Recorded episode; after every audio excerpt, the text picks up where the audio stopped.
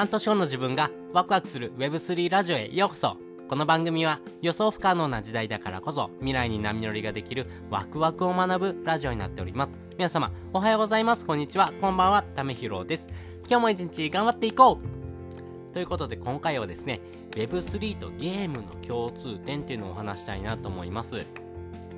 この Web3 っていうのはですね、聞いたことあるけど、ようわからへんな、みたいな人ですね、結構多いと思いますし、仮想通貨って怪しいでしょ？いや、難しいでしょ？いや、騙されるでしょ？っていう人もいますし、やっぱり NFT っていうのは可愛いけど、やっぱ欲しいな、でもめちゃめちゃ高いし、やっぱ難しいな、自分にはちょっとできないなと思ってる人、そういう人もですね、結構多いな多いのかなというふうに思ってます。まあ、そういうふうなですね、考え方を持つ人もですね、結構多い中でですね、そんなあなたにですね、ちょっと伝えたいことがあるんですね。あの、昔ですね、えー、ドラクエとか FF 好きでしたか？私ですね、結構ですね、昔、えー、そういえば、例えば、ポケモンとかですね、めちゃめちゃやってたんですね。まあね、ポケモンが出た当初ぐらいからですね、やってましたんで、このマサラタウンでですね、ポケモンを1体選んでですね、で草むらに入ってですね、コラッタとかポッポが出てきてですね、戦うわけですよ。で、戦ってですね、勝ったり負けたりしてですね、少しずつですね、学んでいく。まあね、こういう風にやったらですね、あ、勝てるのかとかですね、この街を出てですね、あ自分のですね、フィールドをちょっとずつ広げていくためにはですね、こういう風なことをした方がいいんだなってことをですね、分かってくるんですね。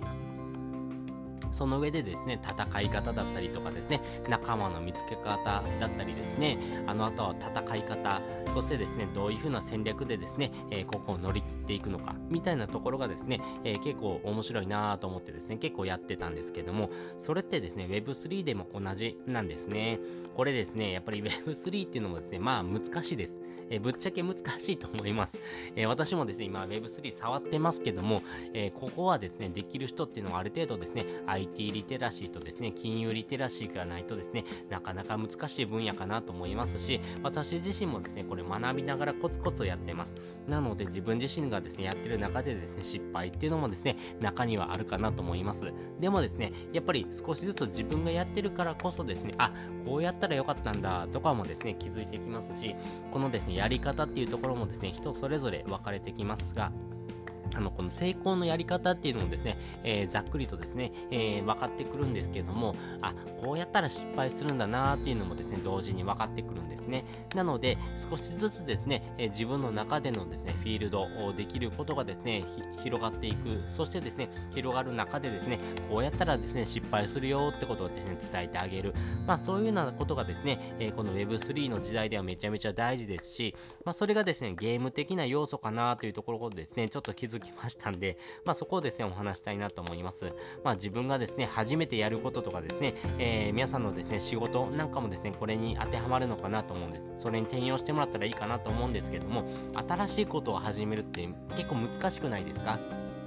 新しいお仕事だったりですね、新しい環境だったりとかですね、まあそういったところのですね、えー、生活する上でですね、まあ自分がどうやっていったらいいの、そしてどういうようなことを学んでいったらいいのってことがですね、わからずですね、今のままでですね、生活をですね、過ごしていくのもですね、一つなんですけども、やっぱり新しいことをしないとですね、えー、どんどんどんどんあなたのですね、価値というのが下がっていきます。要はですね、えー、生まれてからですね、死ぬまでですね、勉強しないというふうな期間はですね、ほぼなくなってきてます。やっぱり学校ですね、出てですね、社会人になるとですね、もう勉強しなくてもいいという風なですね、考え方からですね、えー、人生100年時代になりますんで、自分が新しいことをですね、何度もチャレンジできる、まあ人生ですね、まあ1回しかないですし、100年ということを考えるとですね、まあ4回ぐらいはですね、新しいことをチャレンジする機会、まあそこがですね、ありますんで、まあ自分の中でですね、あ、これちょっと面白いからやってみようって思うことがですね、あればですね、まあ自分のですね、好奇心に合わせてですね、まずは活動してみる。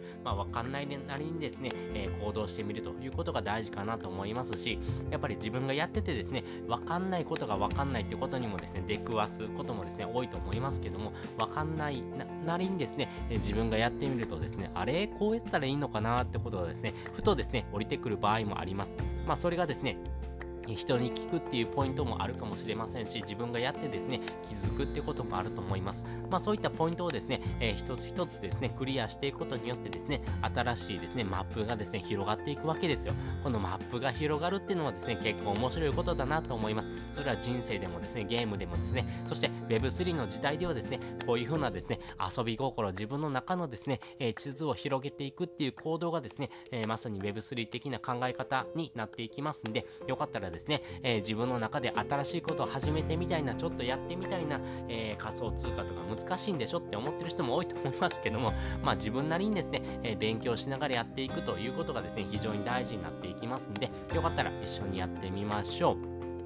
あの、この仮想通貨もですね、えー、今ですね、冬の時代という形でですね、お金、えー、ですね、この価値というのはですね、ぐんと下がってますんで、まあ、そのですね、価値が下がっている時にですね、えー、ちょっと買ってみてですね、自分で試してみるっていうことをですね、えするとですね、まあ、結構今リスクがですね、低いのかなと思うんですね。イーサリアムも14万円台ですし、あの、ビットコインであればですね、え250万円台までですね、下がってますんで、まあ、これぐらいのですね、え価格帯になった時にですね、えちょっと買ってみるってことをしてみてください。まあ、それによってですね、えー、価値っていうのはですね、えー、こういう風な形でですね、えー、わかるんだなーってことがですね、やっぱり自分がやってみないとですね、気づくチャンスっていうのがありませんし、まあ、やっぱりですね、自分がですね、試してみないとですね、えわからないことがあります。外から言われるだけではですね、見えないこともよよくあると思いますんで、よかったらですね、一緒に学んでいきましょう。まあね、自動車も一緒だと思うんです。自動車を運転するのもですね、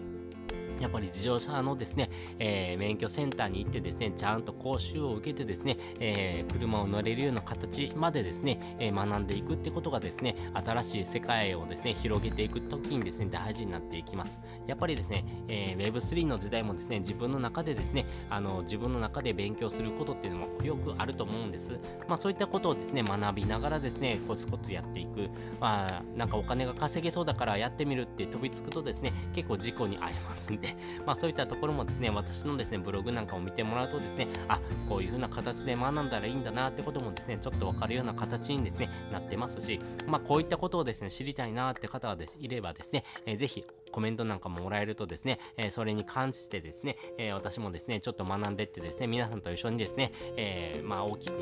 マップを広げていきたいなというふうに思っております。